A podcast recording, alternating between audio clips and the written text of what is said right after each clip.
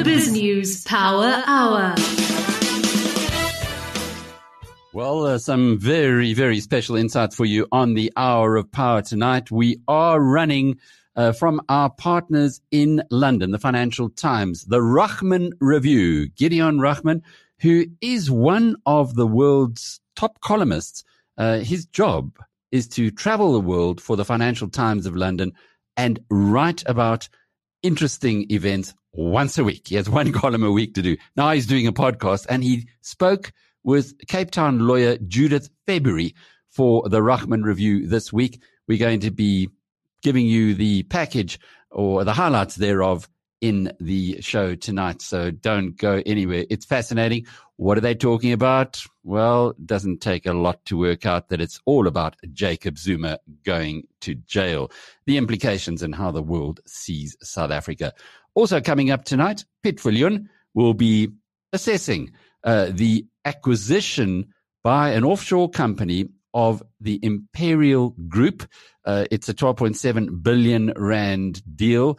It is at a huge premium to the share price at which Imperial was trading. And it is half of what used to be the old Imperial Motus, which is the motor side. Uh, the re- motor retailing side is now a separately listed company, but it's the old uh, infrastructure side of Imperial, which is now gone off to foreign ownership. I wonder what the late Bill Lynch will be thinking about that wherever he might be now. And then we'll be talking with Kokkie Kooyman later in the program. And that focus is on the news from Nedbank that it's sending a third of its staff home. Yes, at no point in the future will any, at any time, will Nedbank have more than 60% of the staff in the office. Implications are massive as well as for everybody else who works in South Africa. Are you going to be sent home as well by your employer? We got all of that coming up in the hour of power tonight. BrightRock believes that with every change in life comes opportunity, and the markets aren't any different. The daily movement in the markets mean change for us all, sometimes small, sometimes big. This daily market report is made just for you by BrightRock, the first ever needs meshed life insurance that changes as your life changes. I'm Alec Hogg, and with me in our virtual studio are my colleagues Nadia Swart and Justin Rowe Roberts. Let's kick off with the news headlines of the day. Here's Nadia.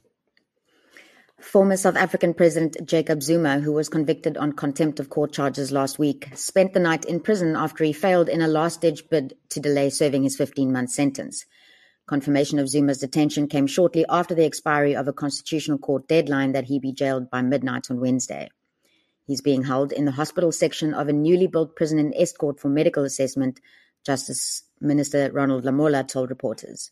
Zuma will serve at least a quarter of his 15 month sentence, Lamola said. The National Prosecuting Authority has backtracked on its statement that Interpol had issued red notices for the Gupta family. The correct statement issued by the Investigative Directorate says that while it is correct that red notices have been issued for circulation among law enforcement entities of Interpol member states, red notices for the four Gupta family members are still under consideration by the Commission for the Control of Interpol's Files.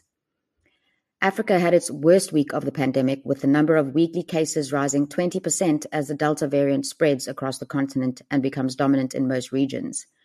The World Health Organization's Africa director has said that the situation is expected to worsen. The pandemic's global death toll has surpassed 4 million. Former President Donald Trump is suing Facebook, Twitter, Alphabet's Google, and their chief executives, raising the stakes in his battle against social media giants who have blocked him. Billing the effort as a move to defend First Amendment rights, Trump filed three separate class action lawsuits in federal court in Florida against the tech giants and Facebook's Mark Zuckerberg, Twitter's Jack Dorsey, and Google's Sundar Pichai. The lawsuits seek court orders to restore his social media accounts, along with punitive damages to ensure that other users can't be banned or flagged by the tech giants. It's quite interesting. You mentioned Donald Trump, uh, Nadia, in the interview that Gideon Rachman did with Judith February. She also draws parallels between Jacob Zuma and Donald Trump. I wonder if he's going to be starting to sue social, well, I suppose not social media, but media outlets, as he did try once. I think he sued a Zapiro for a million rands for one of the cartoons very famous cartoon of uh, of Justice being raped, Lady Justice being raped by Jacob Zuma and his cohorts. It was a very powerful cartoon, but I think that Zuma eventually backed down on that one too. Well, let's see what happened in the markets today. Here's Justin. The JSE All Share Index was sharply lower as global indices around the world fell around, 2%, around the 2% mark as renewed concerns about the Delta variant ring the alarm bells amongst traders worldwide. The JSE All Share Index was around 2.5% lower at 65,200. In the currency markets, the rand was weaker against all the major currencies uh, in a risk-off day, trading at fourteen rand forty cents to the dollar 19 rand 80 cents to the pound and 17 rand 04 to the euro. Gold is up at $1,816 an ounce. A Krugerrand is trading at approximately 27,500 rand. Brent crude is lower at $73.70 a barrel. And Bitcoin also partakes in today's sell-off, trading weaker at 470,000 rand a coin. The resource counters were amongst the worst affected, with Impala Platinum and Northam Platinum down more than 7% on the day. In the news today, Dubai-based DP World has offered 12.7 billion to buy out JSE-listed stalwart Imperial Logistics. The offer of 66 rand per share represents a 40% premium to the closing price of 47 rand and 30 cents on Wednesday. In 2018, Imperial unbundled its automotive unit Motus in order to streamline the operations of the business, which, deci- which decision seems to have been vindicated. The offer is subject to shareholder approval and is expected to be concluded in the first quarter of 2022. Imperial shares were up around a third, trailing the offer price by a few percentage points. Nigeria's revenue service said on Thursday that it instructed banks to freeze the accounts of media entertainment firm MultiChoice Africa and its Nigerian subsidiary for breaching agreements and denying access to their records for auditing, according to reports from Tech Central. The bank would have to recover 63 billion in outstanding tax obligations from MultiChoice Africa and MultiChoice Nigeria, the Federal Inland Revenue Service said in a statement. The demand of 63 billion is larger than the market capitalization of the company. MultiChoice's shares were down more than 7% lower on the JSE today. Today is Thursday, July 8th, and this is your FT News Briefing. Donald Trump is hitting back at social media companies that banned him from their platforms earlier this year. The new COVID variant is spreading across the globe, but at an uneven impact, and South African police have arrested former President Jacob Zuma. Plus, private equity firms are gobbling up UK companies, but many Brits aren't sure they like it private equity used to buy largely just companies that most people hadn't heard of and that were kind of unloved and unglamorous. But when you start buying big name supermarkets, people really start to take notice. I'm Marc Filippino, and here's the news you need.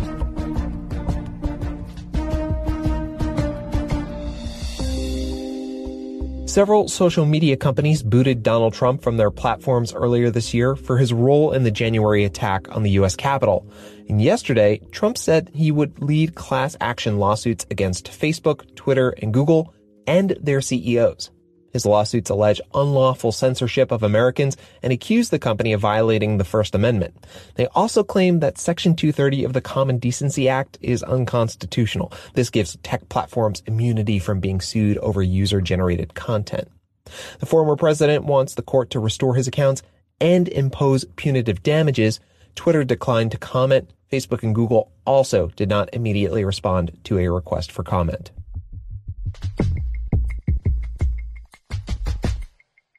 The new Delta variant of coronavirus is spreading rapidly across the globe, dampening many countries' hopes of putting the pandemic behind them. Spain has the highest infection rate in mainland Europe. Israel is experiencing rising rates, and in both cases, the Delta variant is behind the surge in infections. FT data journalist John Burn-Murdoch has been tracking the new strain. The latest data we have puts the current prevalence of Delta, so the, the percentage of all cases in the country that are believed to be from the Delta variant, in Spain is around one third. Um, and you know that's that's much higher than zero, but it's actually lower than a lot of other countries, both in Europe and beyond. So, the UK and uh, Russia, for some time now, we we believe that pretty much all cases are now from Delta. But um, if you look across to somewhere like Ind- Indonesia, it's also very high in the high 90% uh, high 90s of percent, Portugal around 90%, Netherlands and Germany around 60%. John told me that the variant may be spreading uniformly across the world, but the impact, say on hospitalizations and death rates, varies depending on where you look and how many people are vaccinated in each location.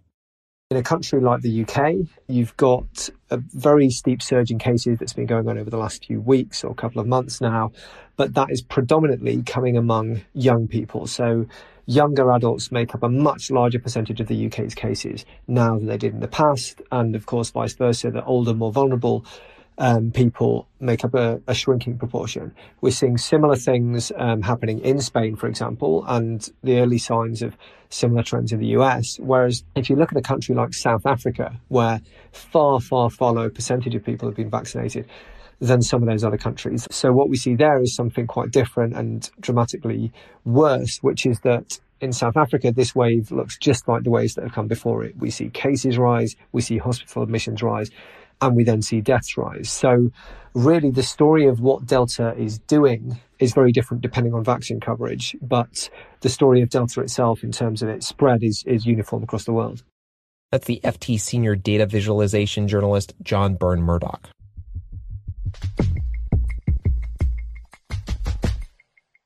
Private equity firms have been snapping up British companies at a record pace. The wave of deals includes household names like the supermarket chain Morrisons, and all these buyouts have become unsettling for many Brits.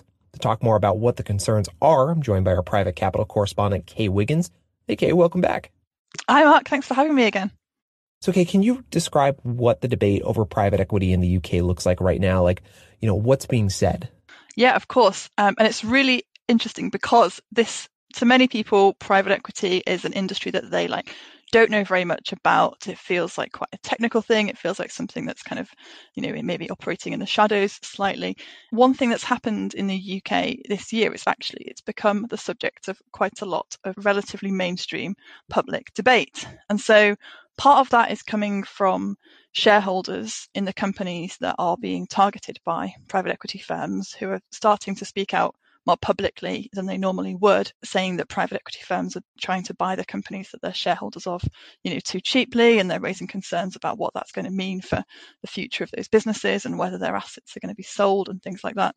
But also, the Daily Mail, which is a very popular tabloid newspaper, started a campaign against what it calls ruthless and predatory deal making by private equity firms, which is, you know, really remarkable development over here and really brings the issue into the mainstream in a way that it hasn't been for a long time.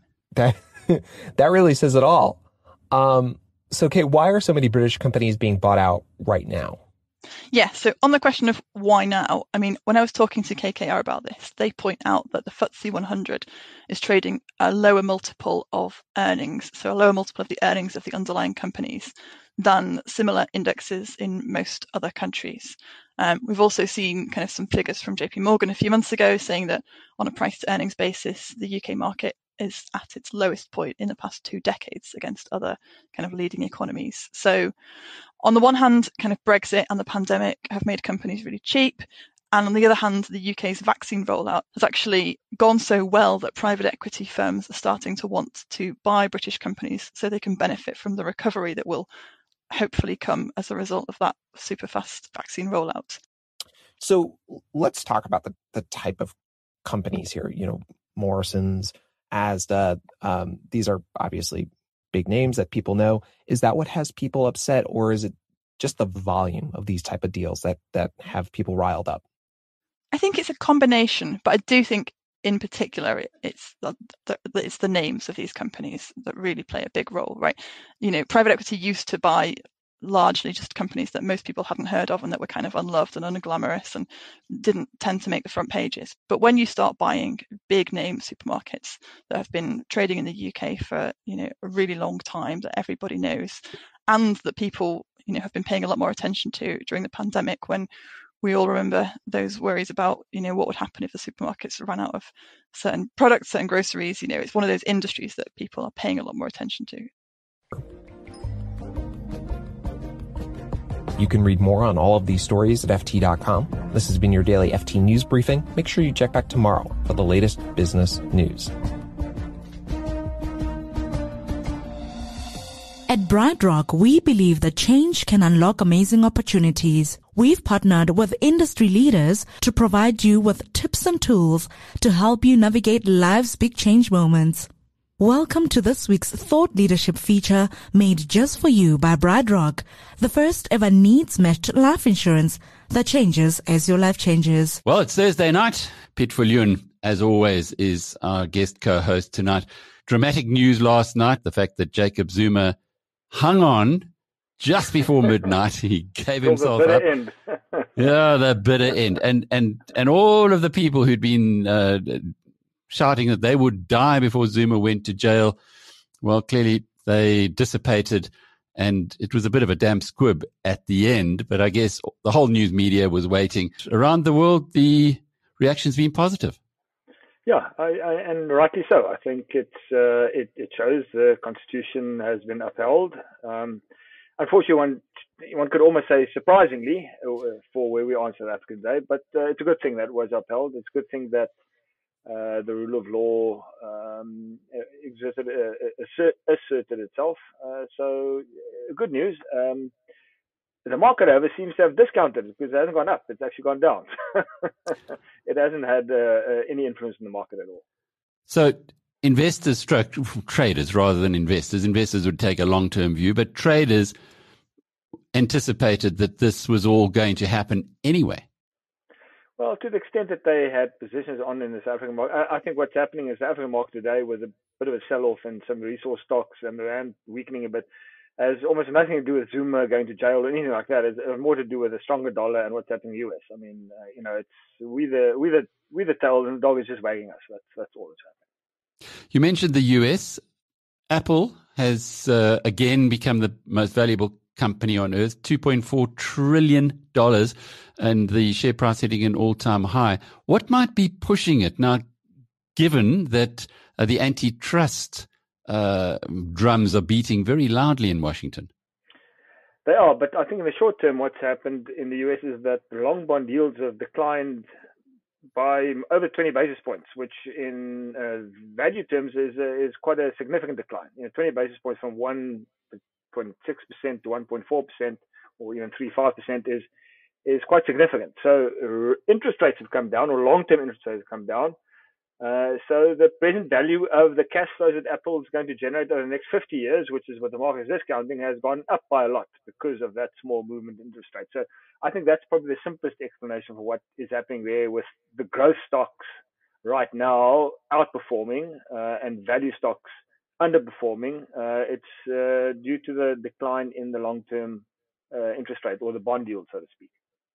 But it feels like just the other day, it was probably a, a couple of years ago, that Apple broke through one trillion mm. in market value. Yeah, well, uh, eighteen months ago or so, wasn't it? And now it's two and a half trillion. You have mm. to ask yourself: Is this a direct reflection of the fact that there's so much money awash in the world right now, and the alternatives, as you say, would be long bonds at 1.35%. So yeah, Apple yeah. surely is going to grow better than that, buy it even at the high valuations. I think there's some of that, uh, and I think um, Apple is such a big part of any index, S&P 500, MSCI World, whatever index you want to call. There's a there's a big flow of money into indices or index investing, and that money is buying Apple at any price. Um, so that flow of funds is increasing, uh, coupled with the increased money printing by the US. Uh, both those factors, I think, play, play a significant role in that. And also, Apple's fundamental performance. It is a good business generating good profits. Whether it's worth 2.4 trillion dollars, that's a that's a different argument. But it is inherently a very good business, and there is a flow of funds into it.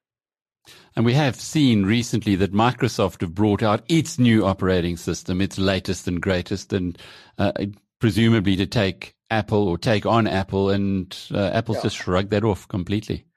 It's actually a fascinating situation. They, for all intents and purposes, capital for these businesses, Apple, Microsoft, Amazon, Google, Facebook, capital is free. They can get as much capital as they want for free, effectively. So they can effectively compete very strongly with each other, which they are doing in certain instances. Uh, and I think that will play out over the longer term um, because these companies have generated high returns on their capital. They are good businesses, they are growth businesses. and that sort of attracts capital attracts competition. And it's busy happening, um, and we'll have to see what that does to their inherent profitability going forward over the next five to ten years. When you say they can get capital for free, how so? Well, if you are trading on a PE of, I don't know, uh, 40 or 50, uh, basically the cost of capital is 2, 1% or 2%. That's basically for free. Um, you don't have to jump over very high hurdles to generate a, a return, uh, excess return on that capital. So capital is effectively free. Whereas if your PE is, is five, like many South African companies, your capital is costing you 20% plus. You know, so it's quite expensive capital. PE meaning price to earnings. In other words, the Price multiple ratio, of yeah. this year's profits. So Exactly, in yeah. in in the in the case of these exponential companies, the investors are saying we believe that you're going to continue to grow rapidly for decades into the future. Which, Yes. uh, in, in in an uncertain world, uh, is that unrealistic? I, um, uh, that would be my inclination. Uh, I think when capital is free, it gets misallocated. It gets allocated to projects with very low returns. And that is what you as a shareholder will ultimately earn is the returns on these projects with low returns. Uh, because the hurdle rate is so low, the returns these companies will generate will decline towards that hurdle rate over time. Uh, so yes, I, I, do think that uh, free capital leads to misallocation of capital over time, and it leads to low returns for shareholders on capital. And hundreds of years ago, they used to call it the Dutch disease when Holland was the Yeah. wealthiest country in the world, but it, it, it wasted a lot of the money that, that it had on things like tulip bulbs. Are we, are we seeing that happening in a way in, in, in America with meme stocks, cryptocurrencies, etc.? There's no doubt there is a lot of speculative activity happening. Uh, meme stocks, uh, crypto, possibly um, SPACs, um, IPOs. There's lots of uh, initial public offerings. The companies that come into the stock market to list um, and being well received by the market. Uh, so there's a lot of that. Uh, so yes, I, I think animal spirits in, in certain markets, not in the South African market, but in the American market, uh, animal spirits are very high because asset prices are quite high. You know, um, so yes, they, that that that is very much the case at the moment. But not in South Africa. No, uh, it's almost a converse. I mean, when last did we have a new listing in South Africa? Uh, I can't- I can't remember when we had an exciting new listing here. Um, uh, and many, many companies are trading in PE multiples of three, four, five, six. Good businesses are trading at very low multiples. So it's almost the opposite here. Uh, we we are on the opposite end of the boat. For good reason? Um, yes, to an extent. Uh, I think it might, just like uh, I think, um, one can, can never be certain about these things, but I do think that investors are possibly over optimistic on certain parts of the American market's valuation. I think they might be over pessimistic on certain parts of the South African market's valuation. Should we be trading at a 50 PE? No, I don't think so at all.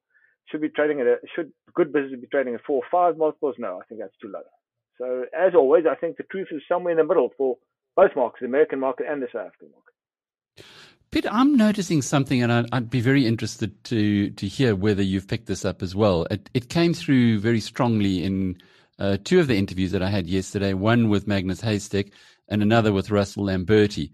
That people in South Africa are gatvol, a good old good old fashioned South African saying that they've run out of uh, giving the benefit of the doubt to the government. That they are tired of the state messing everything up and that they are creating parallels to the formal economy or to the formal state.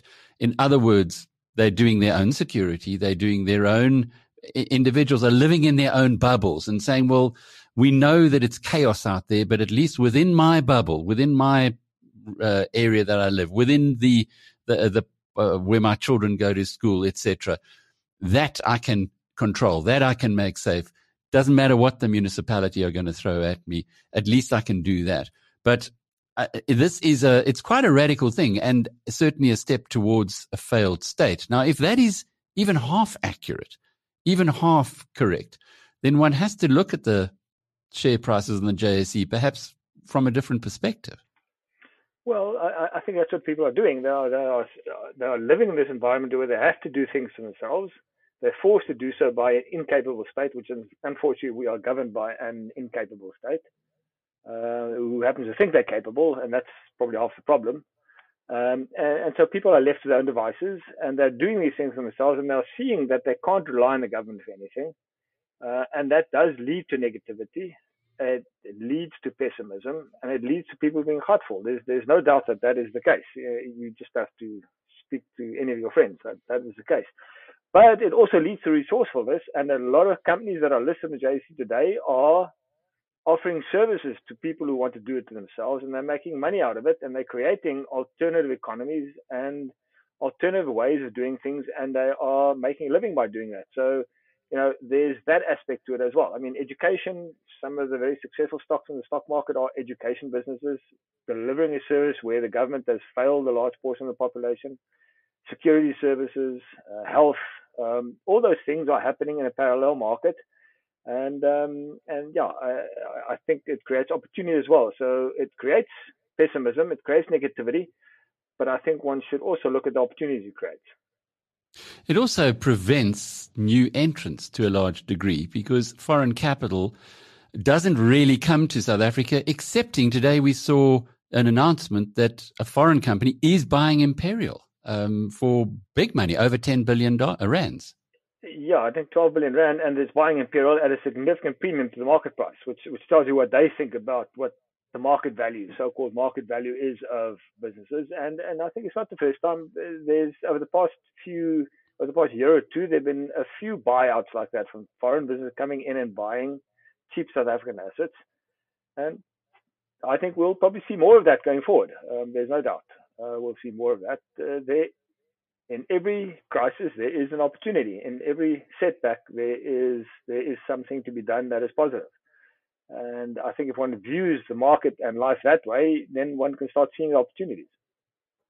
Is it a case of South Africans being just too close to the fire, and companies like uh, those who the Israelis who bought uh, who bought Clover, uh, this latest acquisition of Imperial, foreigners looking from the outside in and saying, hang on, but we are seeing that things maybe slowly, but at least they've hit rock bottom.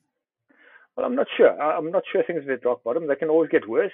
Uh, I, you know, by no means am I trying to paint a rosy picture about our tremendous future that we have as a country um, until the government can sort out the the the backbone of the country, the infrastructure, the supply of infrastructure to the country, it, it will be a hard place to do business in. It'll be a hard place to create jobs. It'll be a hard place to create services.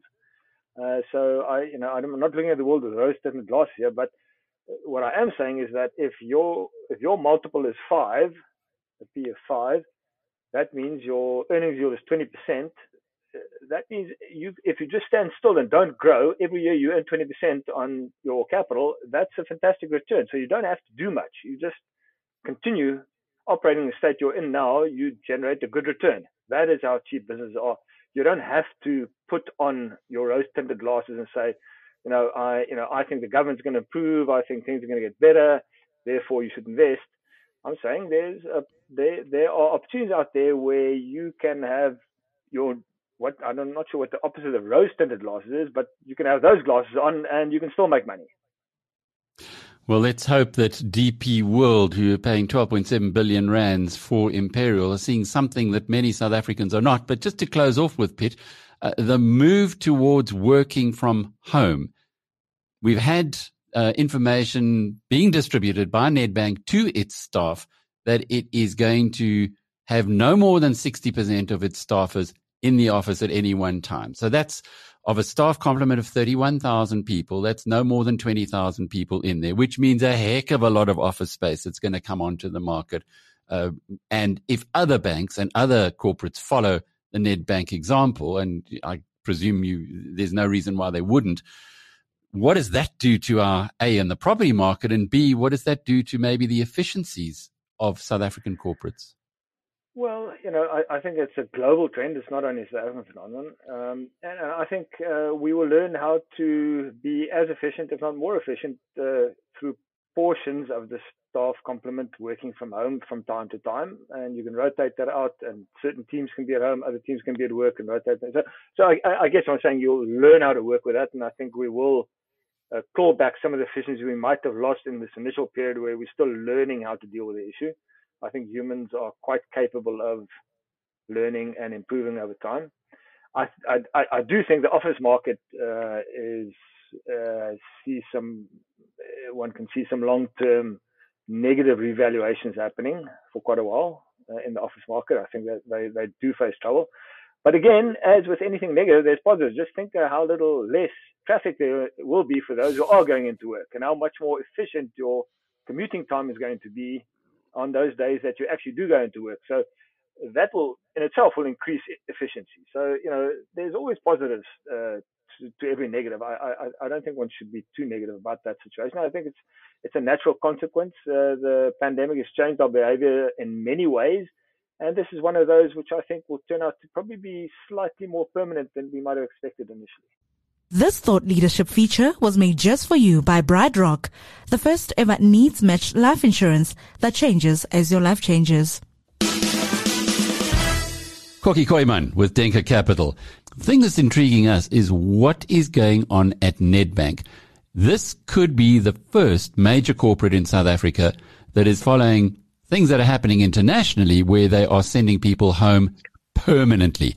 Yeah, no, I must say, you know, when I, when I read that and you think about it, I do think that this is also a result of having been cut loose from from uh, Old Mutual, and you know when it happened, we actually said, yeah, this is actually quite a good thing in that Old Mutual as, as a large parent. The same with Barclays, with ABSA. Um, yeah, there's always more a dampening effect. There's more, always more risk averse and, and it will fire up the team. And I think it has done that. And they've done a number of these things now where they've come with new initiatives.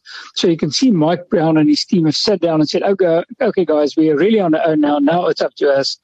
And I think a lot of their tech initiatives are coming through, and, and this is one of them, where it's quite brave to go for, as they call it now, the semi-flexible model, where um, you know some staff will work from home and some staff will work from the office, and and but but everybody will have office hours, but not five days a week. That seems to be past tense. So you're going to need a lot more organizational skills, which I suppose is all done via um, digital applications now.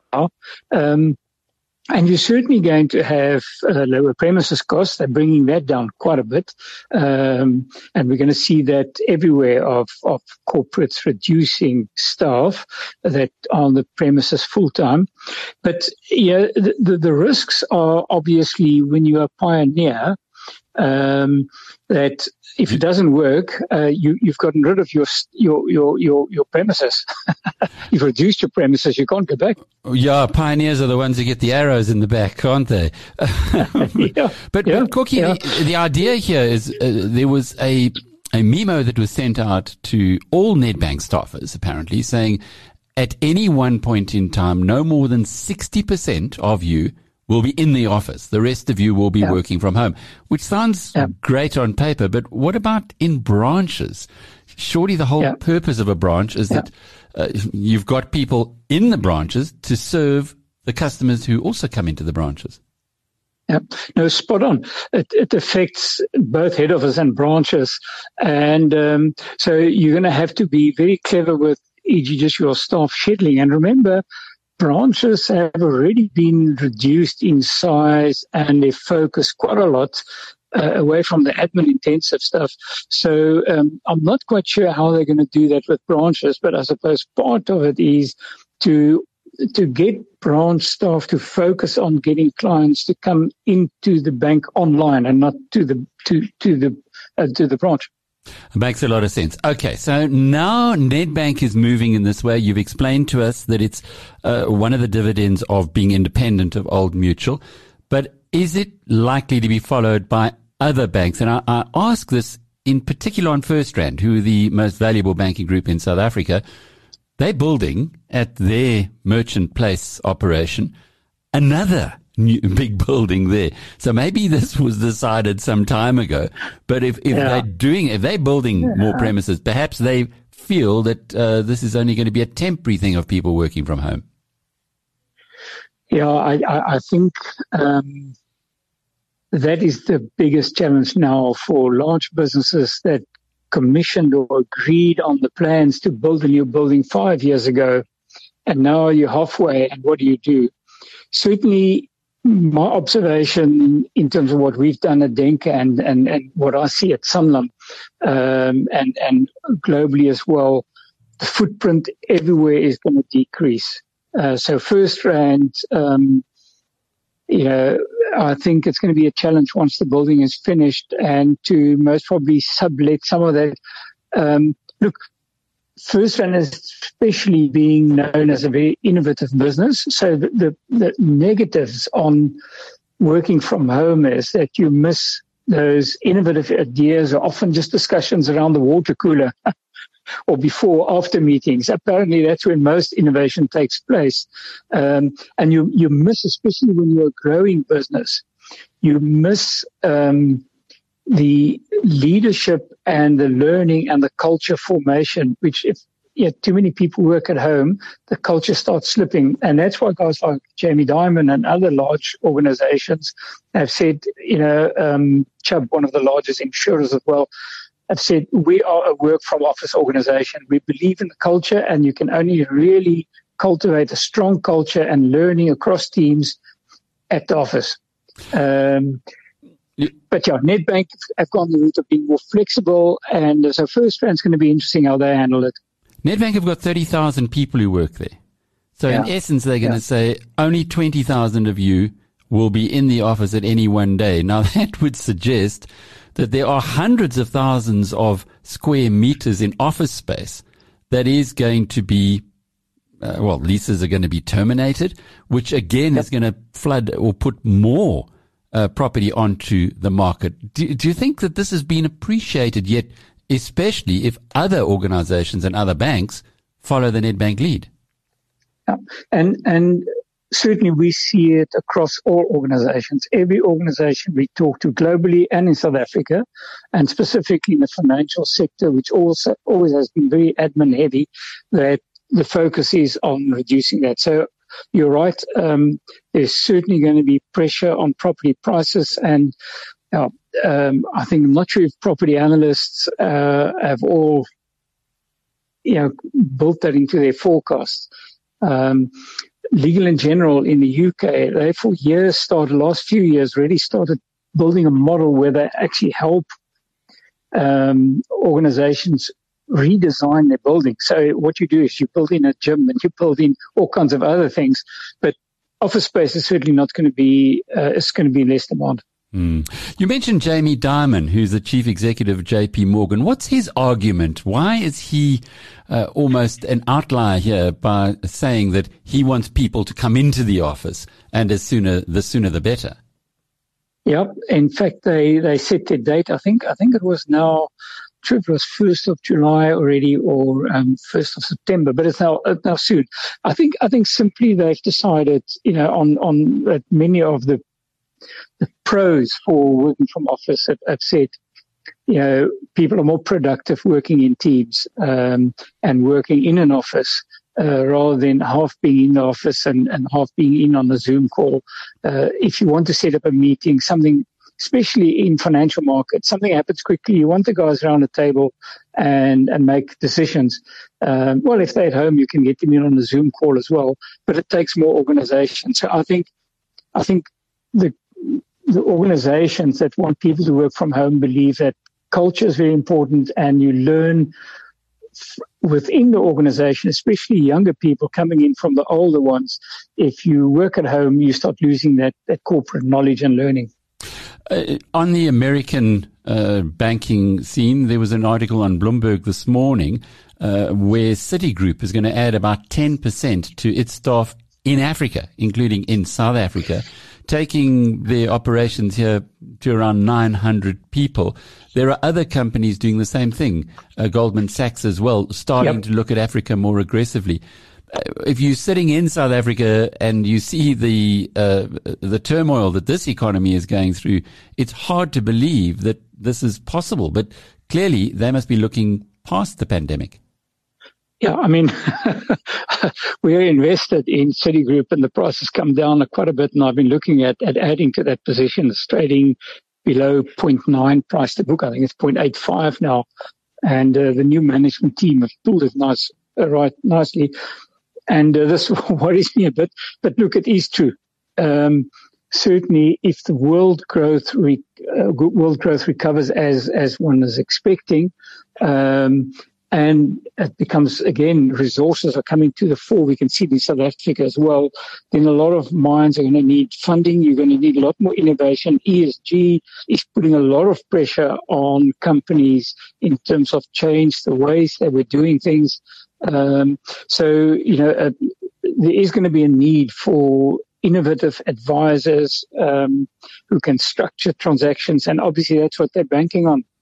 Um, and then obviously a lot of it is, right through Africa. So 100 people through, well, 100 people is still a lot, but, um, I, I, was actually surprised, but I think it makes sense. If, if, if world is going to grow and resources are going to be needed, then, you know, Citi sees the opportunity. Kokkie, we ran a piece in the BizNews Premium uh, section this morning from our partners at the Wall Street Journal, which says that uh, the European banks have had a huge rebound and yet, and that's in the share prices, yet investors are still looking to climb into European banks as well, uh, at the current levels. Y- you've been tipping banks all around the world, including Europe for a while. Have they had their run or can we also join what the Wall Street Journal is recommending? Yeah, I, I think when you, what, what you mustn't forget is that the the big price fall that you saw in February, March. So although they've had a huge bounce back from the 1st of, um, let's call it 1st of April 2020, uh, quite a few are still not above their, their prices uh, that they were in December 19 or marginally above. And then secondly, remember that the, um, growth in net asset value per share or shareholder value, um, all of them actually grew shareholder value. They built huge reserves, but but the, the pandemic didn't hurt banks as much as was was thought, and so they actually come out with shareholder value being above where it was, or, or let's say ten percent. Um, and then if you can believe what the EU is saying, that you know they're only coming out of the pandemic now. Remember, lockdowns have only been ended now, so uh, the economy should start picking up. Then these banks are still very cheap. I mean, I think ING, which is one of the top banks, also in terms of digital digitalization strategies and, and fintech ventures, are still trading at 0.7 price to NAV, um, and their target return on capital is 12%. Now we, in our own modeling, we can't quite get to 12. at even 10 or 9 trading at a 0.7 price to NAV, a dividend of, let's say, 6% next year. Now they're still attractive. You're not going to see another 50% run, but uh, they're still attractive. Hello, and welcome to the Rachman Review. I'm Gideon Rachman, Chief Foreign Affairs Commentator of the Financial Times. This week, we're looking at South Africa, where former President Jacob Zuma faces a 15 month jail term for contempt of court after refusing to cooperate with an official inquiry into corruption and state capture during his nine years as president, which ended in 2018. My guest is Judith February, a South African lawyer and newspaper columnist and a member of the board of the Nelson Mandela Foundation. So does the sentencing of Jacob Zuma mark a turning point for South Africa? Jacob Zuma's long faced allegations of corruption and abuse of power, but many doubted he would ever be held accountable. So it was a dramatic moment when, a few days ago, South Africa's Constitutional Court announced its verdict. Here's Acting Chief Justice Sisi Khampepe.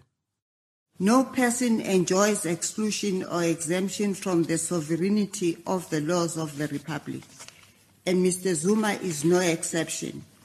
And indeed, it would be antithetical to the value of accountability if those who once held high office are not bound by the law.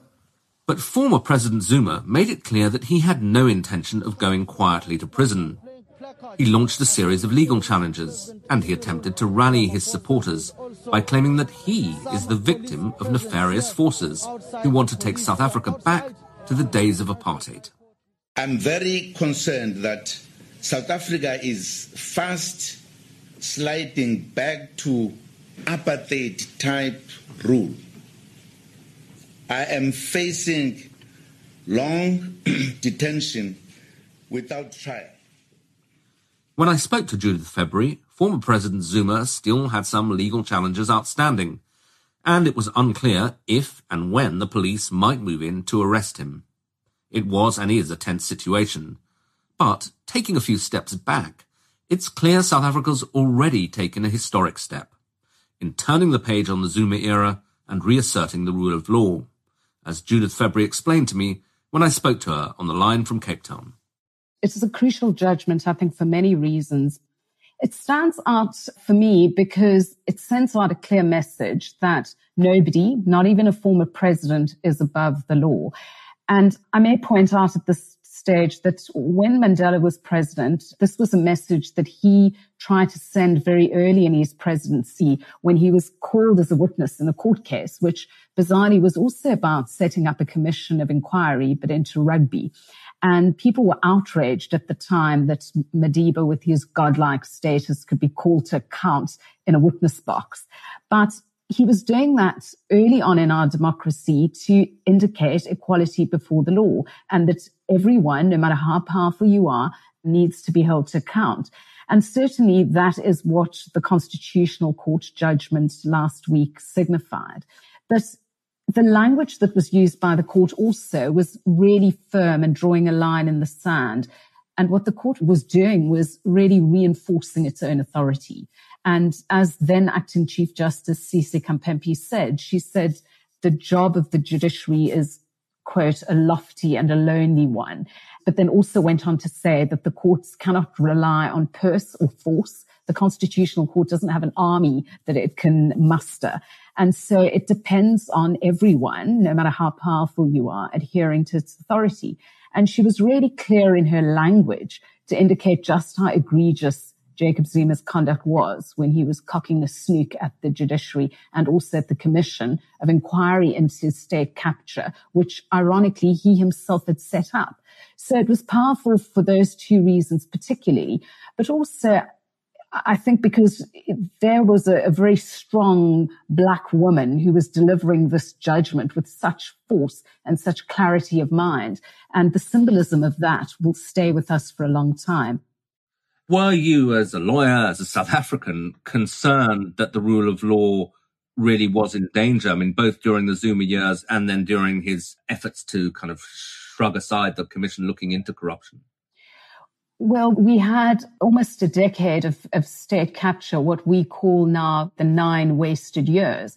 On President Zuma's watch, there was large scale looting of the state. And what Jacob Zuma did was he brought our institutions to the edge. He was always pushing us towards a crisis. It's not the first time, incidentally, that he has been found to be constitutionally delinquent. In fact, in 2016, the Constitutional Court similarly ordered him to adhere to constitutional precepts. And there again, the Chief Justice Mogoeng Mogoeng had very strong words about the role of a head of state in preserving, protecting and defending the Constitution. So this constitutional delinquency was part of his presidency. But there's something at the heart of the South African society which is robust, which is resilient, a powerful media, strong civil society, which really formed a bedrock against the impunity of the Zuma years. And I dare say got us through the nine wasted years to the point where we are now trying to rebuild from this self-inflicted wound of corruption and state capture during the Zuma years. And economically, as opposed to legally, how much damage did the nine wasted years do to South Africa? I mean, I think per capita income actually fell during that period. The economic damage was severe. I mean, South Africa is said to have lost over those nine wasted years about $70 billion through corruption and state capture. Also, we had a growth rate which barely exceeded 1.5% per annum. Our unemployment rates skyrocketed to about 28%. And that is the narrow definition of employment. So it excludes the number of people who have given up looking for a job. The debt as a percentage of GDP ballooned to about 53% towards the end of 2017. So there are very real consequences to Jacob Zuma's corruption. Also, the levels of inequality have risen and the gap between those who have and those who don't has increased exponentially. Apart from that, we've also had hollowed out institutions. So those state-owned enterprises and government enterprises, for example, Eskom, the electricity provider, Transnet, the provider of transport, Denel, the arms provider, those institutions were all looted through contracts to Jacob Zuma and his associates. And they are now hollow shells. And part of the Ramaphosa presidency is about rebuilding that damage. But also revenue collection came under pressure during the Zuma years as well. Far more individuals who were skirting ways in which to pay tax and also, of course, if you have an ailing economy, you're not going to have the revenue collection that you should have. And in 2018, we were in a recession. So these years of state capture had very real consequences for ordinary people. Government wages way down. The repercussions of that are serious. And we are still busy trying to dig ourselves out of that hole. So a huge task for Ramaphosa when he took over as president in 2018. And I guess not made much easier by the fact that he only just managed to get control of the ANC and the Zuma forces were still very strong within the party. And is that still the case? So when President Cyril Ramaphosa took over, he certainly took over a country which was in crisis in every way, both economically and also politically. But also he took over an ANC which was divided.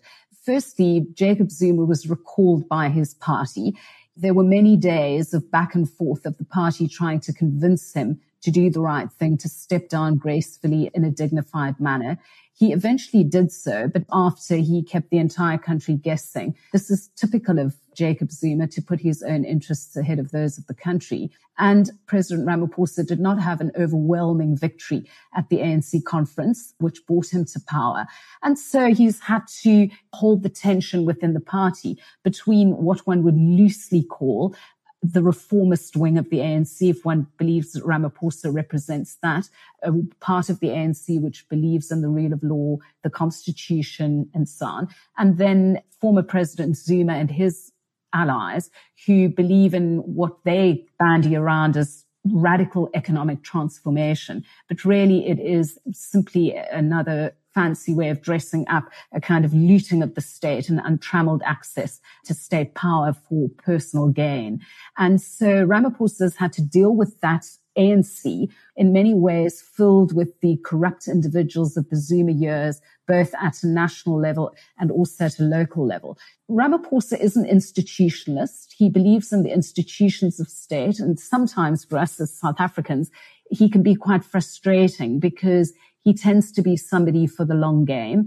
And so he will be silent. He will wait and wait until the institutions and processes do their tasks before he intervenes or speaks strongly about whether it's corruption in his cabinet or what is happening within the internal politics of the ANC. But slowly but surely, we are seeing progress. Slowly but surely, we are seeing institutions being cleaned up. We are seeing individuals being appointed who have integrity and that there are green shoots of this renewal. That is partly because of Ramaphosa's efforts, but I think also partly because we have a society which through its media, through its civil society is insistent on the standards of the constitution. We know what it's like to be governed by whim or by force. And South Africans are quite jealous about their freedoms. But I guess, I mean, you say it's encouraging that there are green shoots in society, in the economy, as Ramaphosa tries to turn the country around. But he's now been hit with this terrible whammy of the COVID pandemic. And I gather that that's getting worse in South Africa. Presumably, it must be quite a worrying situation. It is a worrying situation. And what COVID-19 has done is it's laid bare all the weaknesses within our society, the deep levels of inequality, the deep levels of endemic poverty, and also the high levels of unemployment. The government simply does not have the money for this kind of crisis. When the 2008 financial crisis hit, South Africa was well padded against that because we had proper systems in place. We had responsible governance and also responsible management of our of public finances and resources. After the Zuma years, that was no longer. And so in a sense, the bulwark the treasury was had fallen. And so one has a kitty which is bare. And add to that a global pandemic, which has hit South Africa really hard in terms of making poor people who are on the margins even poorer. And also it's shown up the weaknesses within our institutions, the weaknesses within our police force, for example, when we had lockdowns, the poor were at the receiving end of a lot of instances of police brutality, for example, trying to get people to stay locked up inside ramshackle homes. And so all of the things that divide us in South Africa were really, were really laid bare. And then we had at the beginning of the pandemic what was a, a reasonable response. Ramaphosa came out, government acted relatively quickly. They acted early, but then the wheels started coming off because a country like ours can't be in lockdown forever. We don't have the resources to have people be at home and for the economy to stop. And so Ramaphosa finds himself in a very difficult position now, dealing with the third wave the Delta variant in particular in um, Gauteng, the economic hub. It's looking really, really grim. We are in what we call a level four lockdown. So um, there's severe restrictions on movement, but one has to also balance that with livelihoods and keeping the economy open. And the only way in which we're going to be able to deal with this, I think, is by rolling out uh, the vaccine as quickly as possible. And the president will have to do a lot more to try and stabilize the Ministry of Health and also to harness the power of the private sector, I think, to be able to roll out uh, vaccines in a way which is efficacious and in a way which we can fully open up the economy at some point. So it is a perfect storm that we're in. Yeah, the perfect storm, I guess, because you have, if one thinks about it, a health crisis, an economic crisis, and a full blown political crisis in the Zuma situation. And it strikes me watching from the outside, some of it very reminiscent of even what happened in the United States, the way in which Zuma's rhetoric is willing to trash state institutions, to indulge in conspiracy theories. It's classic populism, isn't it? It is. And in a sense, Zuma is a very Trumpian character. So he cries foul when the rules must apply to him, but he doesn't hesitate to use the courts when it suits him to do so. Also, he would define judges as good when they find in his favor, rare as that has been, and then bad when they don't find for him he's also surrounded himself with a group of sycophants and criminals and lawyers who are opportunistic and who would tear down the edifice to protect Zuma to advance their own careers. We've seen his lawyers even now try to use every legal trick in the book to try and keep him out of prison. And what they're doing is they're pushing our legal system to the edge and also pushing the limits, I believe, of civil procedure. So it's quite similar to sort of Trump Giuliani relationship. Jacob Zuma has plenty of those individuals but also he's a master at the song and dance, the bread and games. He's a master at simple, short messages. And he's a master of victimhood. And so not unlike Donald Trump, um, when he lost the election, he was the victim of a grand conspiracy to rob him of the elections. Jacob Zuma similarly was on national television holding a media briefing saying that he is a victim of the democratic state. And never before has a president been treated so badly. He said it was reminiscent of the apartheid years. All of that is a lie. And um, interestingly enough, the, the conspiracy theories abound, but also this idea that the Constitution is what he would call a white man's document. And he has used that very cleverly to try and cleave those racial divides even further. And saying that this is something which is alien. And of course, that's all a lie because our constitution was negotiated and it was a very inclusive process and something that we chose to have a constitutional democracy. So smoke and mirrors, the populism is there and very good, as I said, at the song and dance routine, very good at the short, sharp slogans and at getting people to follow him, uh, a sort of Pied Piper scenario. So there are many similarities between Zuma and Trump. That was Judith February in Cape Town, ending this edition of the Rachman Review.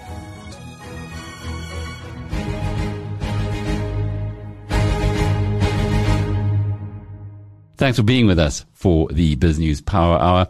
Until Monday, from the team, cheerio. You've been listening to the Power Hour brought to you by the team at BizNews.